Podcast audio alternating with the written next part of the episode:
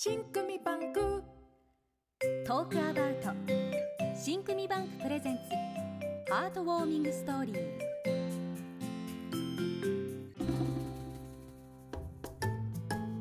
今日は新組バンク主催の顕彰作文だいじゅういっかい小さな助け合いの物語賞よりハートウォーミング賞受賞作品、渡辺恵子さんの粋な計らいをご紹介します。本日のハートウォーミングストーリー、粋な計らい。昨年のゴールデンウィーク前、神戸在住のおばに会いに徳島から出向いた時のことだ。大阪でグルメランチを楽しもうと三宮駅で待ち合わせをした。朝のラッシュはとっくに過ぎ去った平日のごぜんじゅういちじ過ぎ、阪神電車の直通特急におばと私はふたり並んで余裕で座れた。電車は走り出し、御影、魚崎とだんだん乗客が増え、つり革を持つ人が出始めた。次の芦屋駅でおばの前にもスーツ姿の青年が立った。リュックを背負って右手にパンパンになったビジネスバッグと大きな紙袋を下げている。にじゅうだいぜんはんくらいだろうか。華奢で青白い顔をして額から汗が噴き出している。時折つり革を離し、ハンカチで汗を拭いている。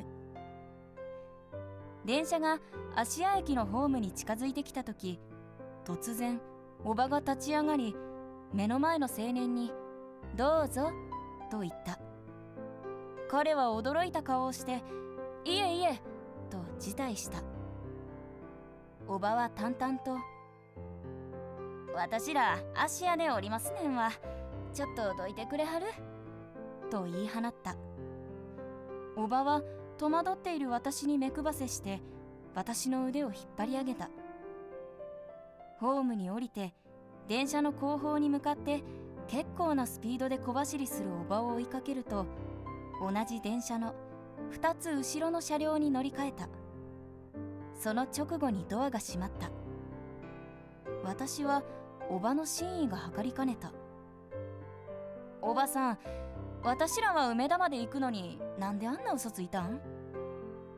おばはあっけらかんと笑った。こんな白髪のおばあさんに席を譲られたら、あの子はみんなの手前平気で座れるはずがないやろ。私らは遊びに行くんやで、あの子はこれから仕事に行くんや。あんな疲れた顔してんのにかわいそうやんか。納得できない私はおばに食い下がった。ななじゅうはっさいの高齢者がなんであんな若い子に席を譲らなあかんの。おばは哀れみを含んだ目で私を見た。世の中はな、元気な方が相手をいたわるもんなんや。年齢なんか全然関係あらへん。確かに登山が趣味のおばはここにじゅうねんほどほぼ毎日往復じゅっキロの坂道をウォーキングしている。おばの足は今でもアキレス腱がくっきり浮き出ていて、ふくらはぎもしっかり筋肉がついている。もしかしておばの体力はあの青年よりもはるかに上回っていたかもしれない。あの青年はおばの粋な計らいに気づいただろうか。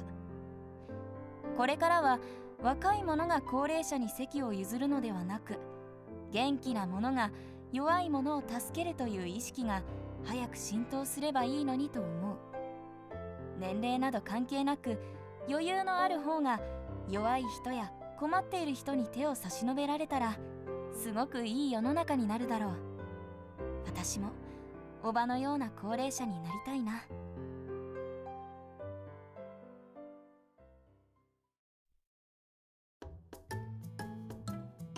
この放送は新組バンク公式 ユーチューブ チャンネルでも視聴することができます。ぜひそちらの方でもご覧ください。小さな助け合いの物語賞の作品は新組バンクのホームページで他の受賞作品もご覧いただけます。新組作文で検索してください。トークアバウト新組バンクプレゼンツハートウォーミングストーリー、朗読上谷さやかでお送りしました。